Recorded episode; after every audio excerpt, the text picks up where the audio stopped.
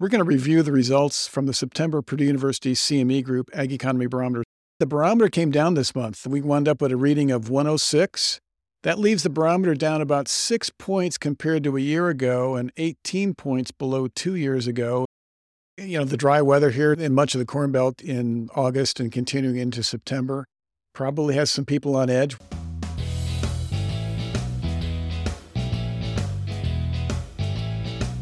Welcome to Purdue Commercial AgCast, the Purdue University Center for Commercial Agriculture's podcast featuring farm management news and information. I'm your host, James Mintert, Director of the Purdue Center for Commercial Agriculture. And joining me today is my colleague, Dr. Chad Fiechter, Assistant Professor of Ag Economics at Purdue. Chad, the barometer came down this month. We wound up with a reading of 106, down from 115, so a nine point decline. That leaves the barometer down about six points compared to a year ago and 18 points below two years ago. The barometer got started in the fall of 2015 and the first quarter of 2016, and we used that time period as our base. And so, by definition, if you average barometer readings across that time frame, it averages out to 100. And we're getting kind of close to that. Chad, I should introduce you to the audience. You're a new assistant professor here in the department, just a recent PhD graduate, but during that 2015 2016 timeframe, you were farming here in Indiana. Chad, thinking about your experience, do economic conditions today feel like that 2015 2016 era? Well, thanks, Jim. Feels like I'm I'm in the big leagues here. Really thinking back and, and having my livelihood tied to where's my financial conditions at on the farm. It it seems like yeah, we're we're coming out of a, a good financial period, and I think we probably still feel like we we've got some assets. We we got a little bit of a war chest built up, but looking ahead, there there is concerns. Yeah, and that and that's pointed out in our survey, I guess, as well. The current condition index was down 10 points compared to last month. That leaves it down 10% compared to a year ago. Future expectations index was also down 10 points. That leaves it down compared to last year as well, but not as much as the current conditions. I think it was down 3% compared to a year ago. But you know, the current condition index is a reading of 98. So again, thinking about that 2015, 2016 era, it's right in the ballpark of where we were in that time frame. The future expectations index is a little bit higher at 109 than it was back in 15 and 16, but again, I think it points to the idea that people are a little concerned both about the current situation and looking ahead and maybe wondering about I'm going to say a cost price squeeze, right? With weakening crop prices in particular and eh, still elevated production cost, right? Yeah, before we recorded, I, I just went back and looked, you know, the month previous for, for me, corn and soybean prices. Those are the ones that normally I'm the most interested in. And, you know, soybeans were a little higher and, and corn was basically flat. So it's not necessarily that our prices are significantly worse than in, in August, but it's definitely the uncertainty of harvest and and what do we have could be making it feel a little bit more negative. You know, the dry weather here, the last in much of the Corn Belt in August and continuing into September, probably has some people on edge with respect to how harvest might turn out. A lot of uncertainty.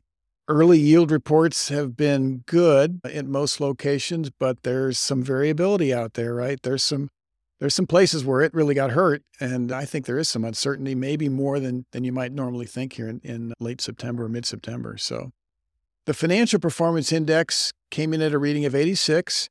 That index has basically been unchanged now four months in a row. Our first reading of 86 was back in June, so we've been in that 86, 87 range four months in a row.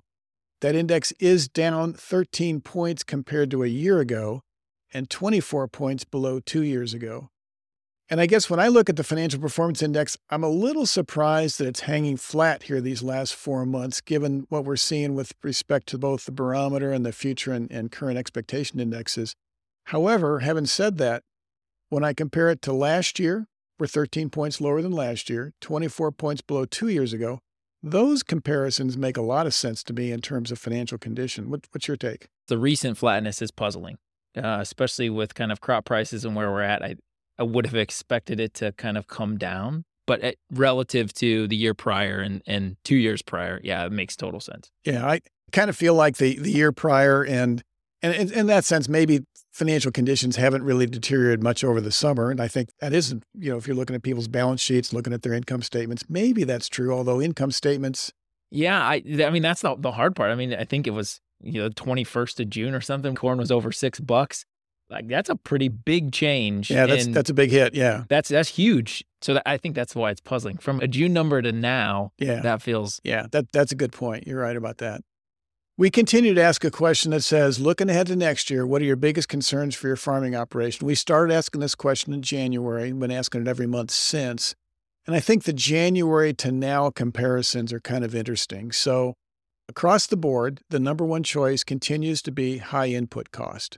In January, 42% of the people in the survey said that was one of their biggest concerns. This month, it was 32%. So, not as many people choosing that now as back in January. And I think that's probably reflective of the fact that, in particular, fertilizer values have weakened, but other costs have not. The change or on the other two has been kind of interesting. The, the two follow ups, though, have been rising interest rates. Back in January, it was 22%. This month, it was 25%, choosing that as a, as a top concern. So that came in second place. Third place was lower crop and or livestock prices. Back in January, 16% of the people were choosing that as a big concern. This month, it was 22%. So those are the top three concerns. The other things we have in the survey really isn't attracting much attention. We had environmental policy, farm policy, uh, availability of inputs. None of those are big concerns at the moment. So it is interesting that we're seeing this rising impact on interest rates and this bigger concern about lower crop and livestock prices. But I know the higher input costs is kind of interesting. We've had a little pushback interacting with with some people in the agribusiness community on that. You might might elaborate on that a little bit, Chad. We had some ag retailers around the department in the last few weeks, and this this definitely was a little bit puzzling to them. But m- maybe the higher input cost, Jim, maybe it's it should be instead of higher, just high input cost, right? Like it, maybe relative to a year ago, we we might just have flat to a, a little bit higher seed cost, but those are still high seed cost. Yeah, I, I, that's a good point. The question, going back to the beginning, was phrased as higher input costs, so we stuck with that terminology. I'm pretty sure, I feel reasonably confident that when producers answer the question, they're thinking just high. Yeah. Right? They're thinking historically high input cost. And maybe another way of putting that or, or looking at that is thinking about their break even prices. Mm-hmm. And when you look at the break even prices, whether it's the prices that Michael Langemeier computes using our Purdue crop budgets or Gary Schnitkey at the University of Illinois or, or the farm management people at Iowa State, all of those production costs on a per bushel basis are very elevated compared to historical norms. And I think that's what's got people worried. It's not so much that inputs are higher now than they were a year ago, it's just that they're high. Yeah. Well, and it too, it seems like the cost is the thing that we can control as producers, right? Simple economics says we're the price takers, right? So we can complain about prices, but maybe more we're worried about is our cost structure. And that that still seems like we've got high costs. Yeah. And I think the pushback from retailers, and, and I've gotten some pushback on some other interviews I've done, focused primarily on the fact that fertilizer prices have come down mm-hmm. since the beginning of the year and, and come down significantly but at the other input costs have largely have not. Now we've got some uncertainty with respect to what herbicides and insecticides are going to cost next year and fungicides. We've got some uncertainty with respect to what seed costs are going to be. Yeah. Although there have been quite a bit of seeds sold so far, I haven't seen any direct readings on prices yet. I need to kind of uh, visit with some folks about what they actually wound up paying for seed. But there has been quite a bit of seed sold already for the 24 season. So but I haven't seen much evidence of those weakening, and so those input uh, costs are still high by historical standards. The Farm Capital Investment Index this month went up two points. That's really kind of trivial in the sense of uh, being a, a significant change, so really kind of not much change at all. But if you compare it to a year ago, it is up eight points, 39 versus 31. So a little stronger compared to last year. Two years ago, we're uh, what four points below that. I think two years ago we were at 43. So the investment index has been kind of interesting because month after month, a majority of the people in the survey tell us it's a bad time to make large farm investments. So that's you know you have to think about that context. But when we did the follow up question, and we've done it two ways now, we follow up and ask people who tell us it's a bad time to make investments why they feel that way. And, you know, going back to, I think the first time we asked this question was back in the summer of 22. And depending on the month, between 44 and maybe 49% of the people in the survey last summer were telling us it's because of high machinery prices, high cost of new construction. This month, that's lower. We've, we've definitely seen a change. we're down to about 36% of the people in the survey telling us it's because of high prices for farm machinery and construction. So that's that's been a change there. The ch- the bigger change though is the percentage of people who are choosing rising interest rates as a as a reason why it's a bad time to make large investments. First couple times we asked this question, it was uh, what 14% of the people said it was rising interest rates. The second time it was 18%, third time it was 21%. Now that's up to 40% this month, 35% last month. So we've really seen a change there. In fact, when you look at the chart and just look at the interest rates, you can really see the upward trend there in terms of how many people are worried about interest rates. And you know, we were talking beforehand, you know, what what we're looking at. If you're going to buy a new combine today and pay market rates, what kind of interest rate are we looking at?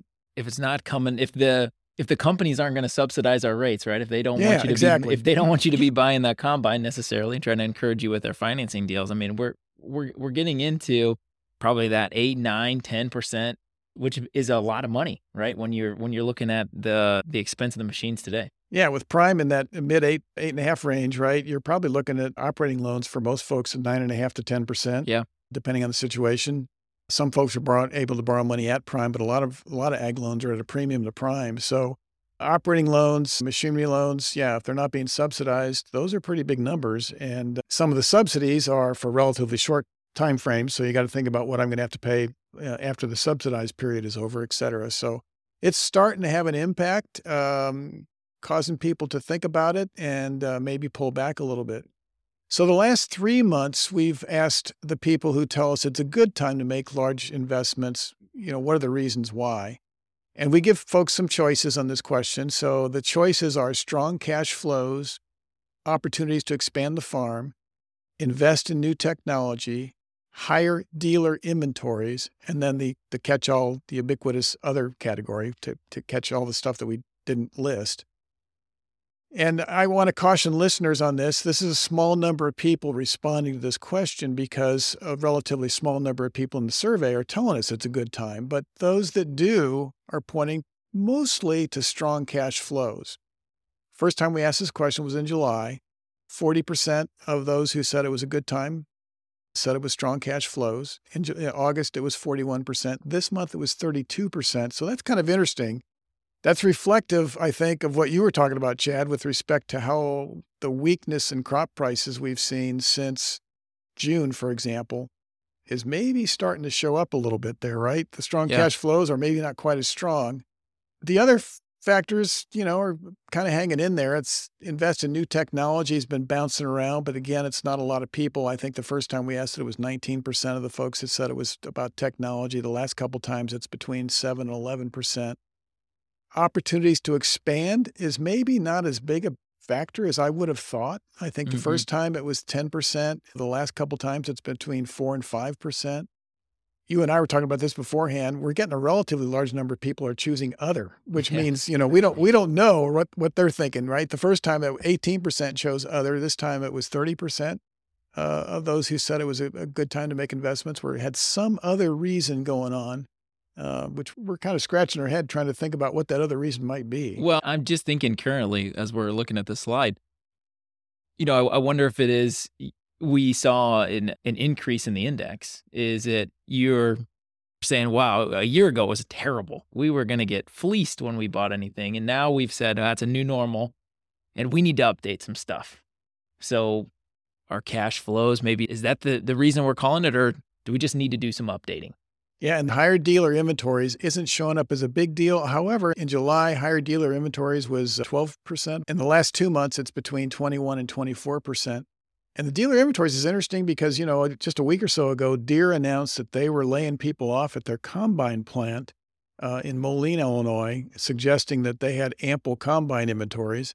Uh, I looked at the uh, Association of Equipment Manufacturers data, and when you look at that data, the most recent report is for August, so the most recent estimate for the inventories is the beginning of August. Those combine inventories on dealer lots are up significantly over the course of the last year. So the tightness we experienced in combine inventories is, and machinery in general appears to be mostly behind us. It's, I'd say it's especially true on the combine side. Looking at the numbers, combine inventories were kind of back to normal Whereas for a while they were very, very tight, as as listeners know. That does not appear to be the case anymore. In fact, you can kind of see that driving around the, the Midwest, right? Yeah, for sure. Dealer lots have combines on them now, and they didn't for a while, Mhm. right? So been a bit of a change there. That's a question we're going to continue to ask because it's not everybody in our survey is really in a position where they could ever maybe make investments in brand new farm equipment. So the folks that are interested in making purchases, learning a little bit more about what they're thinking is going to be something we continue to focus on going forward. Always interesting to see what farmers have to say about farmland values. We do it two different ways. Of course, the short term index looks at their perspective on farmland in the upcoming 12 months. The long term index does it on a five year basis. The short term index was unchanged, 126. It's been sitting in the same place, kind of like that Farm Financial uh, Performance Index, been sitting in the same place for the last four months. That's after being as low as 110. So it's up about 16 points compared to its low point, which was earlier this spring. And if you look at the raw responses, that's maybe almost more interesting. So looking at the percentage of people who say farmland values are going down, that percentage declined this month to just 10%. At one point, we were between 19 and 20% of the people in the survey uh, earlier this year thought farmland values were headed down, and now that's been basically cut in half. That kind of explains the strength that we're seeing in the index. The percentage of people who think farmland values are going up over the next year has been kind of floating between about 35 and not quite 40%, I think 39. This month it was 36%. But that percentage who have a negative perspective has been cut in half since earlier this earlier this year. I guess that was back in about March that's interesting. And, and this, the long term index is up, I think, two points this month compared to a month earlier. And again, it's been sort of in the same place for four months in a row. I think three months in a row was basically sitting at 150 or 151. This month, 153. Again, that index bottomed out, I think, back in February, and it was in the mid 130s at that point. So compared to that point, it's up about almost 18 points, 17, 18 points as an economist, I find this a little bit puzzling, right? Because Mhm. interest rates are going up. That should put negative pressure on, on an asset value like farmland. We think that margins, particularly for crop farmers, are tightening. Mm-hmm. That combination should normally be expected to produce some pressure on farmland values. And yet, every time you hear an auction result, it's either a new record or at least very close to the previous Right. record, right? We haven't seen any, any real evidence of weakness in the auction market. So I'm gonna I'm gonna flip to you, and maybe you've got a better explanation because Michael Langemeier had been talking about this on, on previous podcasts now for some time. This is a little bit puzzling to see this kind of strength in both of those indices. Yeah, the land market's fascinating. It seems like the demand for land is is still high. And so whether we're holding on to all that cash from before and we still really want that piece of land and maybe our neighbors do as well and they they did pretty well the last few years too, but I I also think this slide of non-farm investor demand, at least from a, a perception perspective, the alternative investments don't look quite as good currently. And so I think that if you're a, a person who you know may not be in the the ag sector, but you you know about farmland, I think it still looks like a pretty attractive investment vehicle. And so if we even a few of those people moving over and being really interested in farmland, I think could keep our prices high. And from an ag perspective, it still seems like farmers have some money to be playing in the space. Yeah, it's very interesting. So, the follow up question that Chad was referring to is if you say that you think farmland values are going to rise over the next five years, we come back with a follow up question, which is what is the main reason you expect farmland values to rise? We started asking this question, I think, in the beginning of 2022. And the first time we asked it, I was surprised. I think uh, that time, I think 45% of the people in the survey said it was because of non farm investors. Um, so, the most recent survey, that's 58%. Mm-hmm. So clearly, respondents to the survey think that the attractiveness of farmland to non farm investors is still very strong. And uh, when you talk to auctioneers, they they basically tell you that they do have non farm investors present at their auctions. But when we hear the record high prices, those are always farmers bidding against other farmers, right? You know, I just explained it away as the one sitting here, you know, saying I think maybe it is outside investor demand. Um, but yeah, all, almost all of those high prices are coming from farmers against farmers. Yeah, the records always, I shouldn't say always, but almost always are a result of two farmers or perhaps more bidding against each other mm-hmm. on a mm-hmm. property that they both really want badly. Whereas the non-farm investors, when again, when I speak to the auctioneers, they tell us usually the non-farm investors are being very cognizant of the investment value and looking at a prospective yeah. return on investment and tend to be a little bit more conservative. So it, it's really interesting. We're going to continue to monitor this. And so far, the farmers have been more correct than the economists. Let's put it that yeah, way. Yeah, that's exactly right. Economists have been the ones saying that they thought farmland values could soften, and and uh, farmers were saying the opposite. Maybe and, they just stopped believing us. Yeah, there you go. There you go. We try to ask some other things every month because it doesn't take that long for farmers to respond to the survey, and so we usually do some follow ups. This month we had some questions about cover crops, largely because this is a time of year when people are thinking about cover crops and if they've already started to harvest, maybe started to plant some cover crops. So this question only went to corn and soybean farmers. We asked, do you plant cover crops on your farm? 52% of the corn soybean farmers said they plant cover crops on at least some of their acreage. And then we did the follow up and said, what percentage of your acreage do you plant it on? And nearly half of them said they do it on 25% or less of their acreage. And so you know how the question was phrased because it's a phone survey, we do this in buckets. And so the, the, the, smallest percentage bucket was 25% or less. So 47% chose that bucket. We don't know how much less than 25%. I suspect some of those are putting it on a, mm. on a very small portion of their acreage. I continue to be surprised. We've asked these questions several times now, and that, that 52% of farmers saying they plant cover crops, uh, it's varied a little bit. We've asked that, I think, at least three different times. And it's floated around that 50%, just above or just below 50%. That that surprises me that high of a percentage of farmers say they plant cover crops. I suppose it's probably a function of the fact that people are, at least some of those folks, are planting on a very small acreage, because we certainly don't see that in other data sets. Yeah, I, I have to agree. And I, th- I think you're right. It has to be that 25% or less, e- even 50% at 25% of their acres. I don't think we're seeing that either. So it's probably just that experimentation a little bit or or fields you know that would really benefit from cover crops? Yeah, I, I wonder if it's the fact that maybe some people are really targeting some fields mm. that they think uh, would really benefit, maybe for erosion control, for example. And, and people point out that they have varied reasons for for planting cover crops. And the other thing is, in our subsequent questions, a high percentage of the folks in the ballpark, a half, I think, between 40 to 45 percent or so, tell us they've been planting cover crops less than five years, so they're still maybe in that early experimentation stage.